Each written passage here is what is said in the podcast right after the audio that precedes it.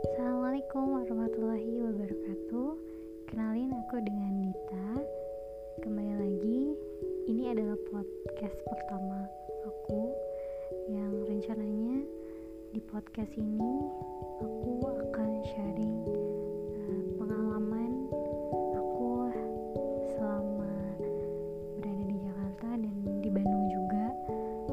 Pokoknya aku bakal sharing-sharing soal pengalaman aku dan uh, sedikit pengalaman-pengalaman hijrah. aku